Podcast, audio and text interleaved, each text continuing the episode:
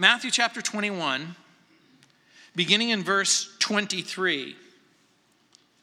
Now, when he came into the temple, the chief priests and the elders of the people confronted him as he was teaching and said, By what authority are you doing these things? And who gave you this authority? But Jesus answered and said to them, I also will ask you one thing, which if you tell me, I likewise will tell you by what authority I do these things. The baptism of John, where was it from? From heaven or from men? And they reasoned among themselves, saying, If we say from heaven, he's going to say, Well, why didn't you believe him? But if we say from men, we fear the multitude, for all count John as a prophet.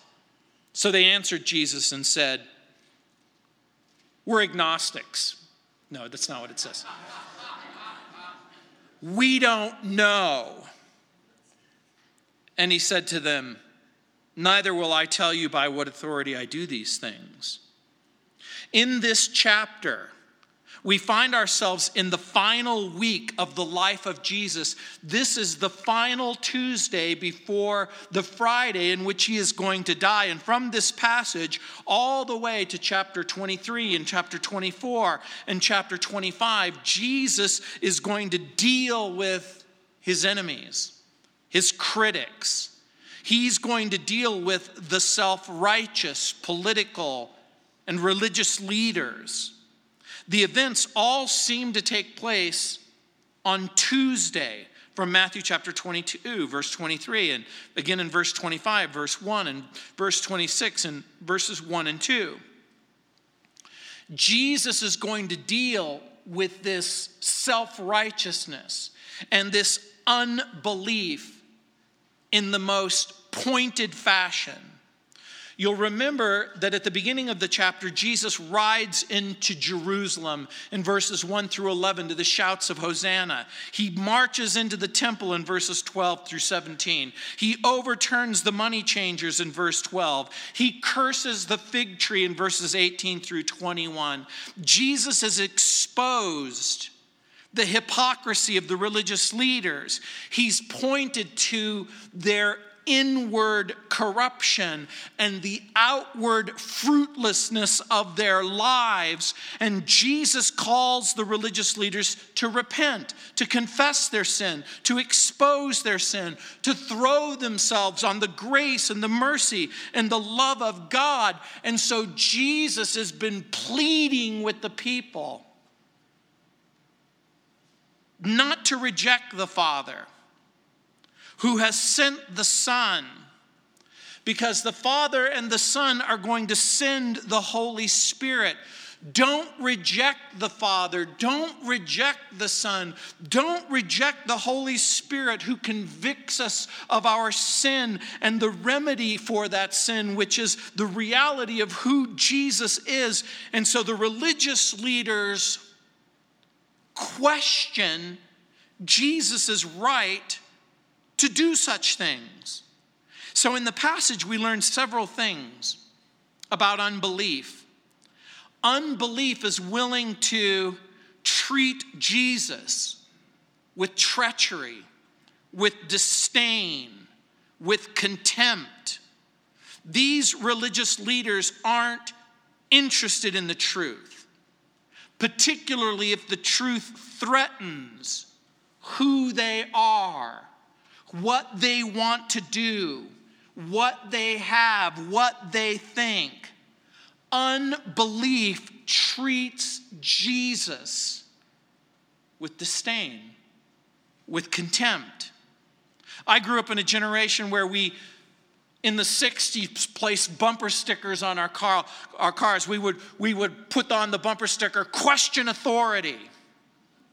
In the 60s, we would say, don't trust anyone over 30.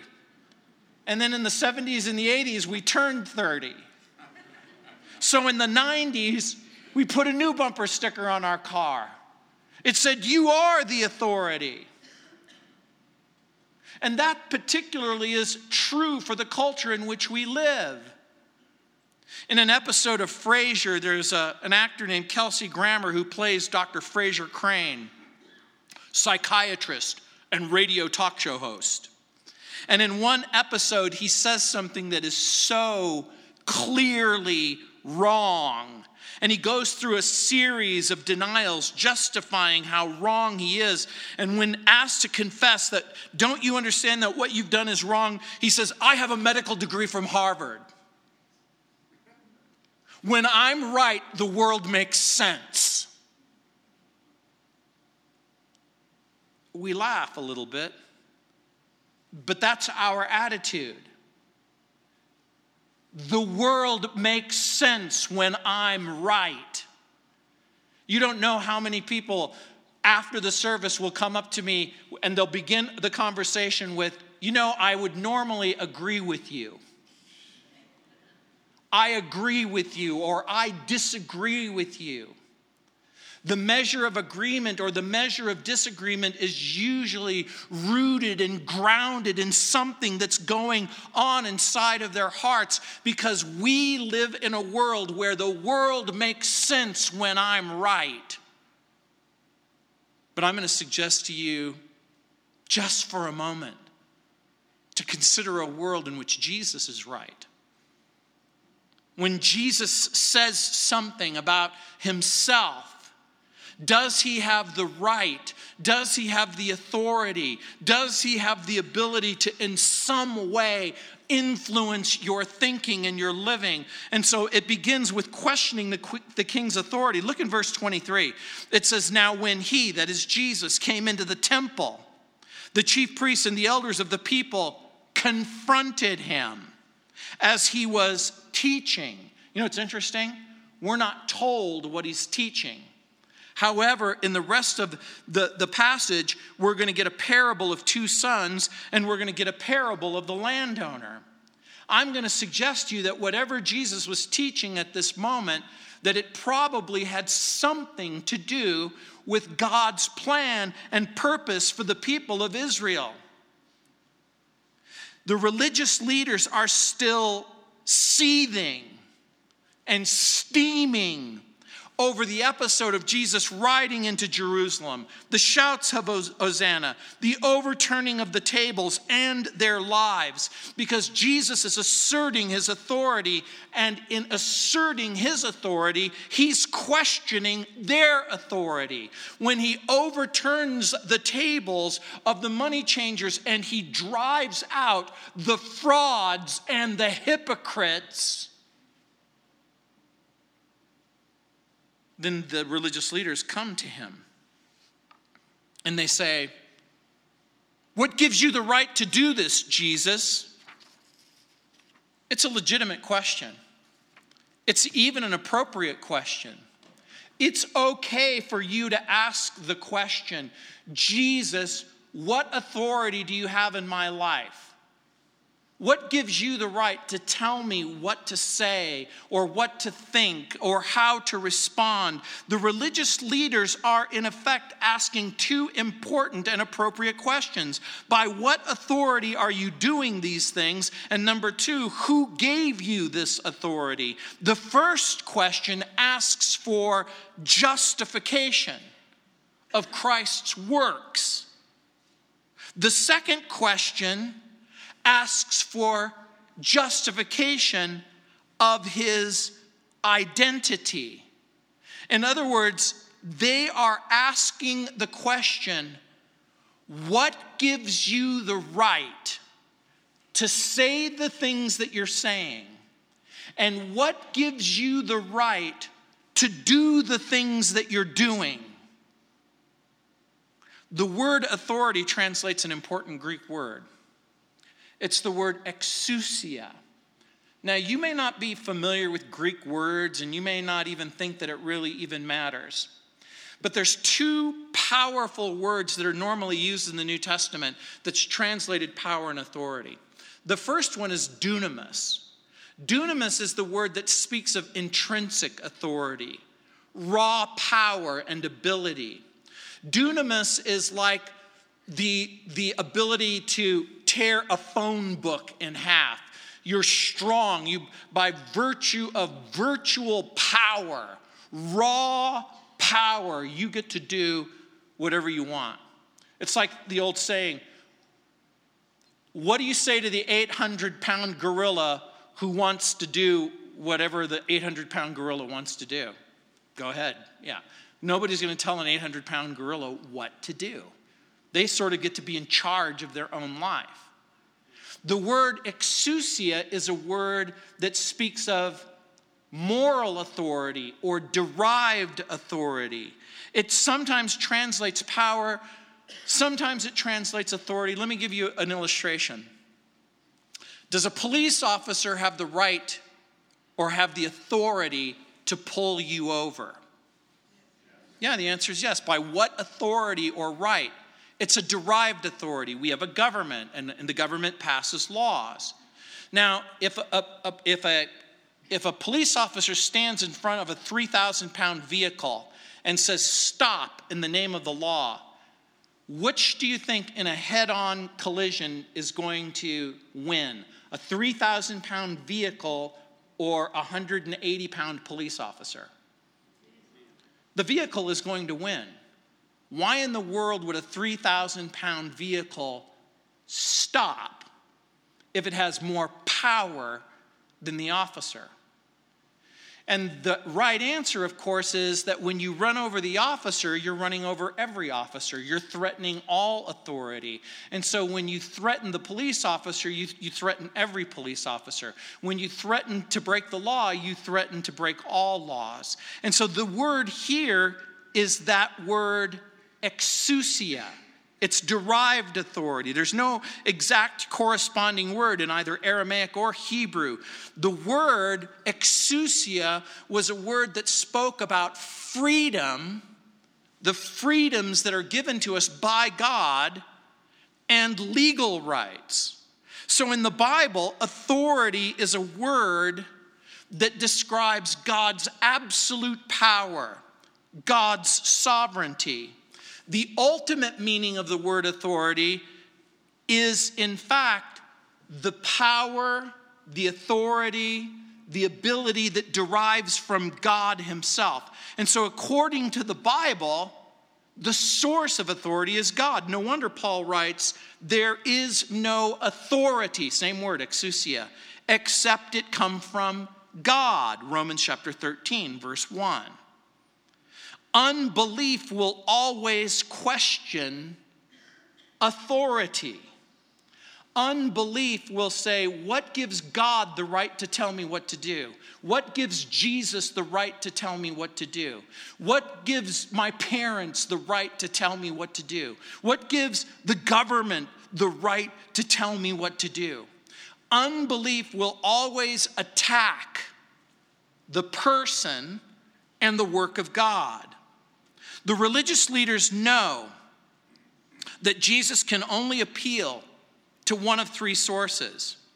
He's going to say, My authority comes from God, or he is going to say, My authority comes from myself, or he is going to say, My authority comes from some human or divine authority outside myself. The religious leaders are hoping that he'll say that his authority comes from God because that way they can ask him for a miracle and say, By what sign are you proving whatever it is that you have to say about yourself?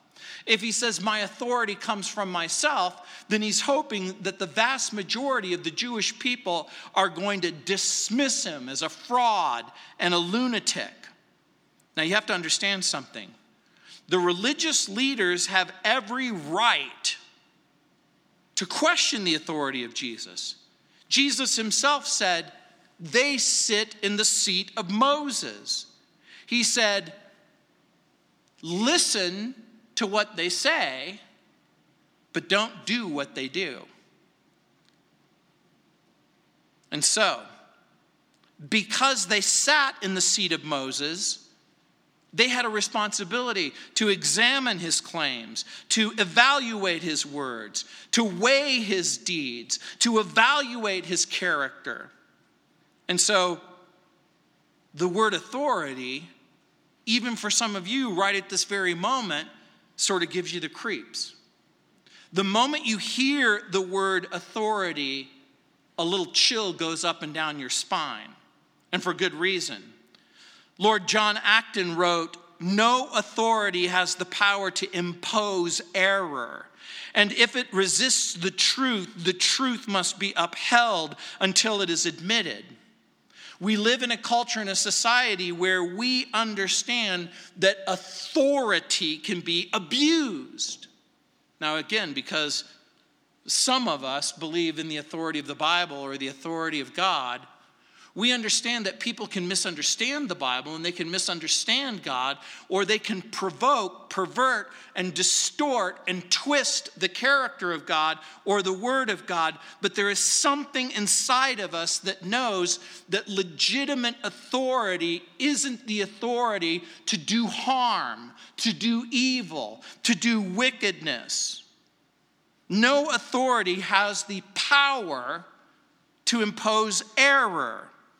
God centered authority affirms truth, refutes error, resists error. Self centered authority affirms, I know what's best for me. In Judges chapter 21, verse 25, you'll read this reoccurring rendition that takes place in the book of Judges. It says, In those days, Israel had no king, and everyone did what was right in their own eyes. When there is no king, when there is no authority, then each and every person begins to take on some semblance of authority for themselves. But we know that authority, God given authority, God revealed authority is a part of what the Bible says. It's a part of every home and every church and every government. God gave authority to, for human beings to exercise friendship and relationship in the home, in the church, and in government. Authority is the right and the power to compel behavior. In the Bible, authority is a word, again, that describes God's freedom to act. And so the Bible teaches that Jesus has authority over all flesh. In the high priestly prayer of John chapter 17, verses 1 and 2, Jesus lifts his eyes to heaven and he said, Father, the hour has come. Glorify your Son, that your Son may glorify you, as you have given him authority over all flesh, same word, that he should give eternal life to as many as you have given him. Jesus claims to have authority over all of humanity, saved and unsaved alike. Jesus claims to have authority to give people eternal life who don't have it. Jesus declares that he has the authority to forgive sin in Matthew chapter 9, verse 6. Jesus gives authority to those who receive him, according to John chapter 1, verse 12, to become the children of God. Jesus gives his disciples authority in the New Testament over disease and over demons while he's on the earth in Matthew chapter 10, verse 1. And then in Matthew chapter 28, verses 18 through 20, when Jesus is getting ready to ascend into heaven, he says, All authority in heaven and in earth has been given to me. Go therefore and make disciples of all nations, baptizing them, them in the name of the Father and the Son and the Holy Spirit, and teaching them to obey everything that I commanded you. And remember, I am with you even to the end of the age. According to the New Testament, Jesus spoke with authority. The apostle Paul writes in Colossians chapter 1 verse 16, "For by him all things were created, speaking of Jesus, things in heaven and things on earth, things that are visible and things that are invisible. It says, whether thrones or powers or rulers or authorities, all things were created by him and for him. According to Paul, Jesus is the source of authority. In Philippians chapter 2 verse 6, Jesus is equal to God and is in fact God, John 10:30. He not only reflects God, but he reveals God to us in John 1:18. Jesus comes from heaven. Jesus is holy. Jesus, according to the New Testament, has both the right and the responsibility to judge the world. He is the supreme being over the world. And in one of the great ironies of existence, the believer under the authority of Jesus is given permission to exercise authority. Jesus in Mark chapter 3, verses 14 and 15, appoints 12 that they might be with him. And then he sends them to preach and to have power, same word, exousia, to heal sickness, to cast out demons, power over darkness, then power to become the children of God. And so the Bible says that in the according to the New Testament, I have authority to be able to tell you that God loves you, that, that God sent Jesus, his son, into the world, that God has the ability in Christ to call you and forgive you. The church and the Christian possess genuine authority only if they serve the mission of Jesus and embrace the gospel of Jesus and are faithful to Jesus in the building up of the church. And so we accept the authority of the scriptures by faith. And we accept the authority of what the scriptures have to say about Jesus. And this prompts love and obedience to Jesus because the scriptures invite us to love and obey Jesus. Now, think about what's going on. The religious leaders question the authority of Jesus. Do you know why? Because they want to know the truth about his authority? No. It's so that they can gather evidence against him in order to bring an accusation against him. In other words, they're not looking at Jesus as a reason to find out the truth. They're looking at Jesus as a reason to continue to live their life in unbelief, in rebellion, in disobedience. And so the king's question concerning authority, he turns it on its head. Look what it says. But Jesus answered and said to them, I also will ask you one thing, which if you tell me, I likewise will tell you by what authority I do these things. The baptism of John, where was it from? From heaven or from men? Now I want to pause for just a moment. This is one of the reasons why I'm not the Lord and I wouldn't be a good Lord at all. Because if I was Jesus at this point, I would turn them all into a flock of geese. or I would turn them into a herd of swine or cockroaches. You ask me what gives you, I would have said, you know what? Okay, I'm just going to tell you. I'm the second person of the Trinity. I'm the creator of heaven and earth, of all things visible and invisible. You look around you. Everything that you see, I made it. And then I would turn them back and I would go, Are you convinced? If, if you said, burnt toast. And then they're burnt toast, and then go back to normal. And then they're back to normal. Wouldn't you go, okay, we're pretty much convinced? But you know what's interesting? Jesus is going to appeal, think for just a moment, to what they care about reason and experience. Jesus doesn't use a crass display of supernatural power in order to affirm his position. The question that Jesus asked is going to reveal the condition of the religious leaders' hearts. Why? Because the unbeliever, the skeptic, has no problem questioning the person and the work of Jesus, but then they get quite annoyed when Jesus insists on asking them a few questions. Jesus is basically saying, okay, since we're on the subject of authority, let me ask you a question. The baptism of John, was, where was it from? From heaven or from men?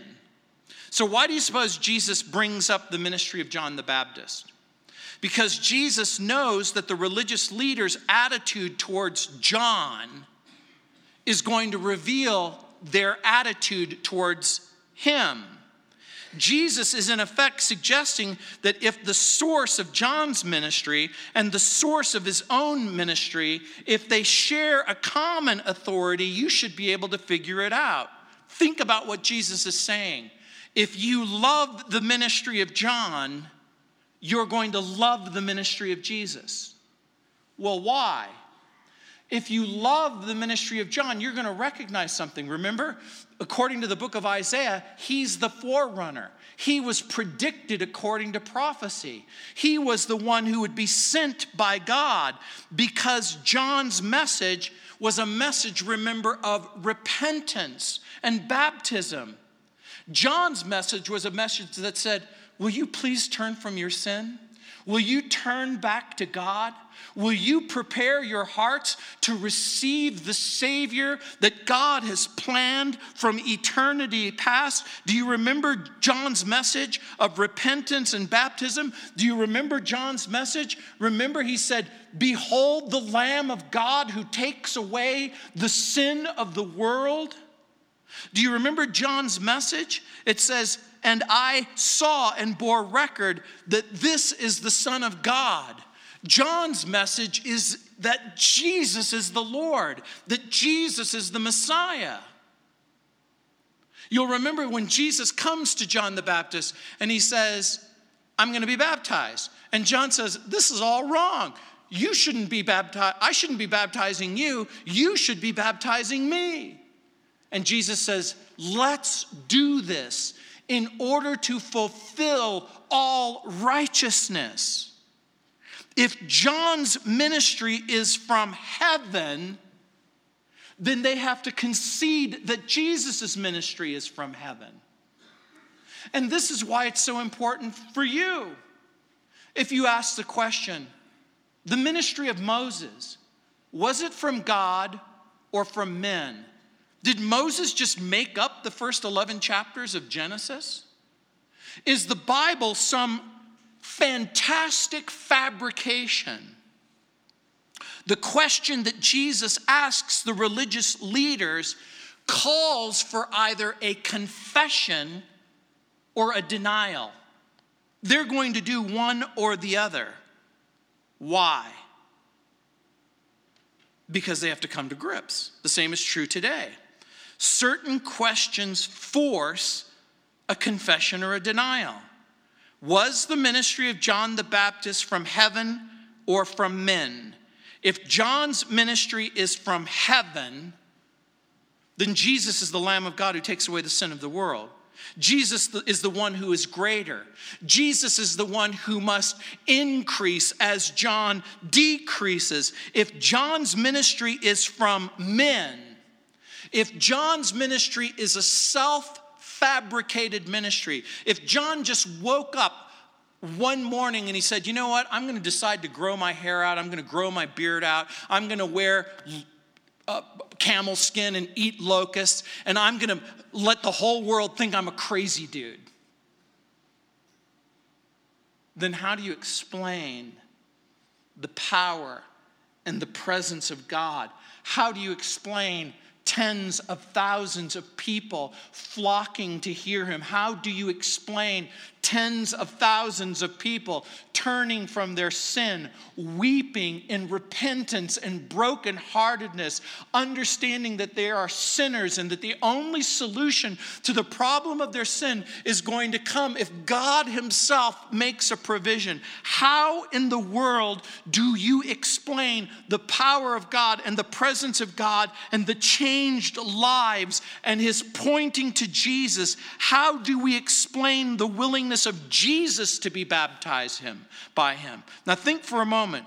Did John in some again some self-directed way decide for himself I'm going to be the forerunner of Jesus? Does he make the whole thing up in his mind?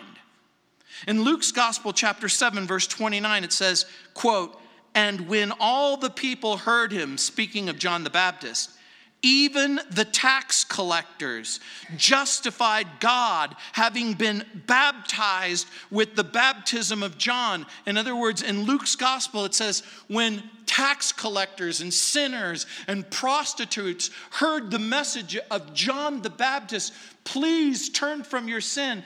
Please, please stop going in the direction of rebellion and disobedience towards God. Broken-hearted people heard the message and responded.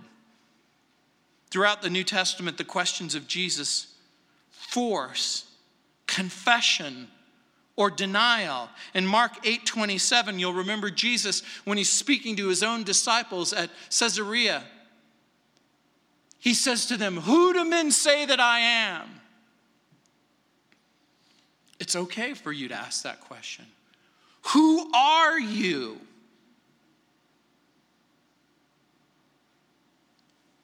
The consequences of willful unbelief, look what it says, and they reasoned among themselves, saying, Well, look, if we say from heaven, he's going to say to us, Why didn't you believe him?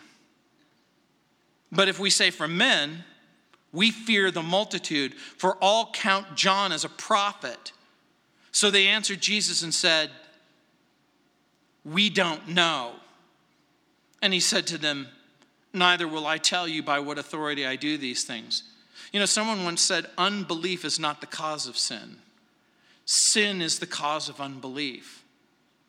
The question of Jesus places the religious leaders on the horns of a dilemma. The religious leaders are hypocrites and they're cowards. And the question reveals their hypocrisy and their cowardice. They're hypocrites because they can't say that John's message and ministry is from heaven, because it would place them in the uncomfortable position of inconsistency. He's, they're exactly right. If we say from heaven, then they're, then they're, they're going to say, well, why didn't you believe him? Just like if you say, the ministry of Jesus, is it from heaven or is it from men? And the child who dutifully goes to church with his parents, or the husband who dutifully goes to church with his wife. If you say, well, if I say from heaven, then they're going to say, then why didn't you believe it? Because the truth is, there are people who will show up at church Sunday after Sunday after Sunday, but they don't even for a moment, they don't even for a moment believe that the Bible is true. They don't even for a moment believe that Jesus is the Lord. They don't even for a moment believe that He died on the cross for their sins and they rose from the dead. They just go through the motions because people in their family see him as a prophet. And so here they are, religious hypocrites and religious cowards. Why are they cowards? The religious leaders fear the multitude they fear the popular opinion because the popular opinion was that John was received as a prophet because there was no real good explanation for his life and for his ministry. The religious leaders remain strangely silent over the arrest and the execution of John by Herod. If they accepted John's authority, then they would have to accept John's statements. And if they accepted John's statements about God, then they would also have to accept John's statement about Jesus, and they're not willing to do it. And in verse 27, the Greek text reads, oik, oidemen, it translates, we don't know. But even in the text, it seems to reek not of real ignorance. This is a willful ignorance. This is a deliberate ignorance. This is a deliberate lie. It's like when your parents catch you.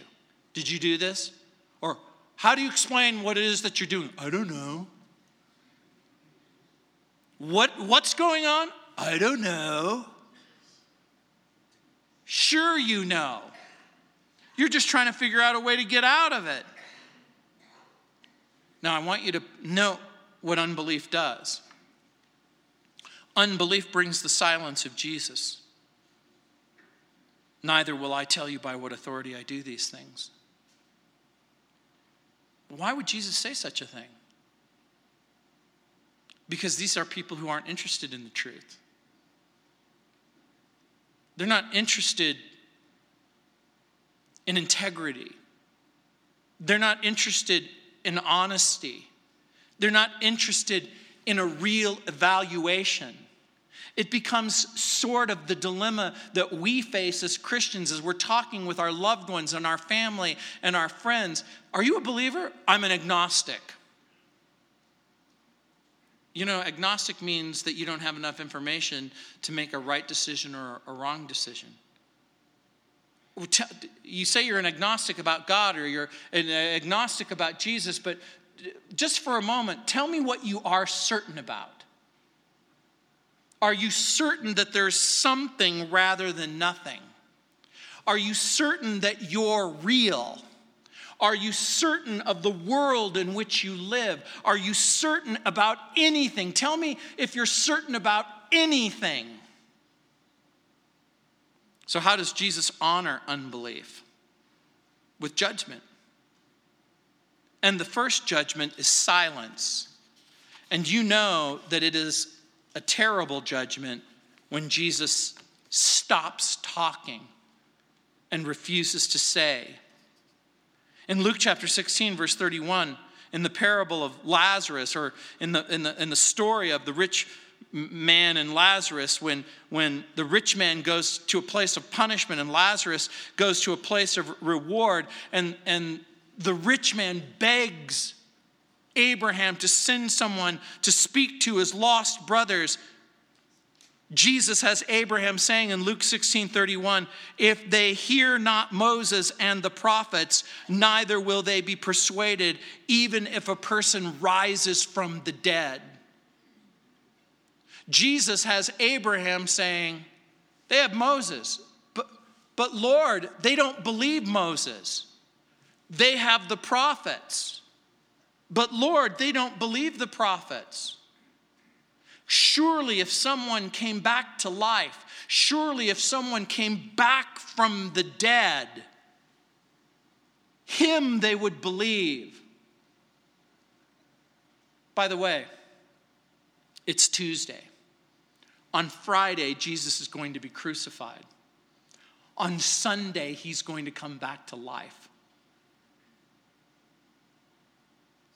Are there people, unbelievers, and make believers who will remain in their sin, in their rebellion? The answer is yes. You see, unbelief isn't concerned about the evidence. Unbelief isn't convinced or persuaded by the truth. This is not about, I won't believe. It's about, or I can't believe. This is about, I won't believe. Clearly, you're not interested. And so Jesus says, clearly, because of your cowardice and your hypocrisy, it seems clear to me that you're not interested because unbelief won't be persuaded by the truth. When the sins of unbelief are pointed out, people retaliate. They sometimes become mean the unbeliever will at first denounce and then attempt to discredit and then sometimes persecute. The question of Jesus and the answer of the religious leaders again reveals several things. Number one, the religious leaders are compelled to admit to an utter lack of discernment in regards to John the Baptist's ministry. Number two, the religious leaders are convinced and convicted of guilt because they reject the testimony of the Baptists concerning the work and the ministry of Jesus. And number three, the religious leaders expose their utter hypocrisy and cowardice and therefore their incompetence to occupy the position of authority in the life of the people of Israel. And the same is true of every single so called religious leader who says to you, you know what, you can't trust the Bible, you can't believe the Bible, you can't trust what the Bible says about Jesus. I'm calling on every fraud and every phony Christian leader to quit their job and go sell shoes or believe that what the Bible says is true. Do you think they'll hear my voice and they'll go, Oh, Gino's right. You know, we think that this is some sort of big scam anyway. But you know, I went to school for four years and then I went to graduate school for another four years. And now I've been in the ministry for 20 years. But I don't believe that the Bible is true. And I don't believe what the Bible says about Jesus. And I don't believe that if I preach the gospel, people will actually get saved, that they'll experience forgiveness and hope because they've given up on the gospel. But I'm not going to give up on the gospel because it's the power of God unto salvation. What happens when unbelief bears its bitter fruit? Hypocrisy becomes a part of your life, cowardice becomes a part of your life, and you will deliberately, deliberately seek to kill Jesus. No wonder Jesus said in Mark 8 38, Whoever therefore is ashamed of me and my words in this adulterous and sinful generation, him also shall the Son of Man be ashamed when he comes in the glory of, the, of his Father and his holy angels. I'm not prepared to admit that I'm a Christian. Well, then Jesus probably isn't prepared to admit that he knows you. I'm not prepared to know him and love him and serve him and believe him. I get it the religious leaders had made their decision about Jesus. They rejected John. And they rejected John's message. So it makes perfect sense that they would reject Jesus and reject his message. Their plan? To kill Jesus. Israel had a long history of rejecting God's prophets.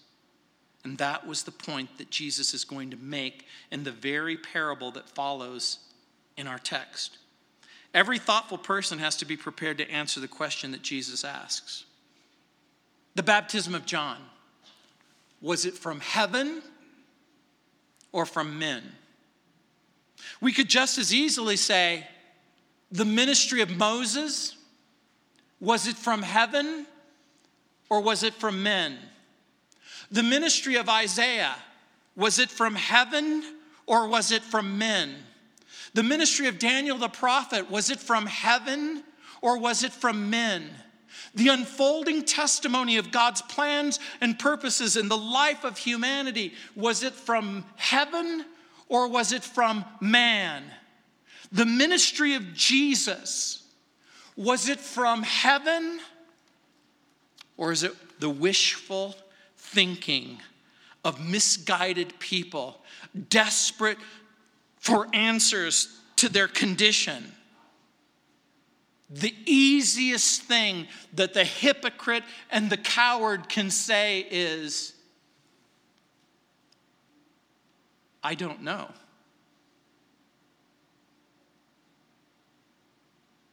What would you be willing to accept as evidence? What evidence would you entertain that would cause you to believe that what Jesus says is true?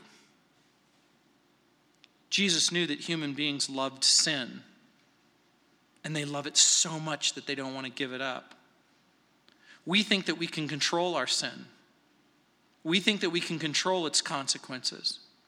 We think that we can be in charge we think that the world is a better place because of the choices that we make based on human reason and human experience. But hypocrisy and cowardice causes some people to remain silent about what they really think. The unbeliever finds human reason and human experience the base of all authority. And so the Bible comes charging in, confronting us at the most deep level, causing us to ask and answer the question what gives Jesus the right to say the things that he says? What gives Jesus the right to do the things that he does? And again, we're reminded of what he himself said All authority is given to me in heaven and on earth. We have been given authority by Jesus to say the truth about what Jesus says about himself, about the sinful condition of humanity, and the solution that the gospel offers. That if we will repent of our sin, if we'll turn from our sin, if we'll embrace the gift that God has given to us in the person of Jesus and trust Him completely, that we can be saved. But if for some reason you ask the question, Jesus, who are you? And what do you want? And the answer is silence. It isn't because Jesus hasn't spoken on the subject, it's because your heart has already spoken on the subject. Are you going to love him and trust him and believe him? Let's pray. Heavenly Father, Lord, again, all authority, every victory is yours. Lord, unbelief will almost invariably cause us to cry out. The only thing that really matters is what I think and my own experience. And Heavenly Father, I pray that a person's reason and a person's experience would be informed by the revelation that's been given to us by the Word of God. That a real God sent his real Son into the world so that we could be saved. That, Father, you've sent Jesus not to condemn the world, but so that we would hear, understand, believe, experience forgiveness and hope and then be able to walk into a future that's, that's true. And so, again, Father, I pray that you would open up our eyes and open up our ears and help us to understand what it means to know you and to love you and to serve you. In Jesus' name, amen. Let's stand.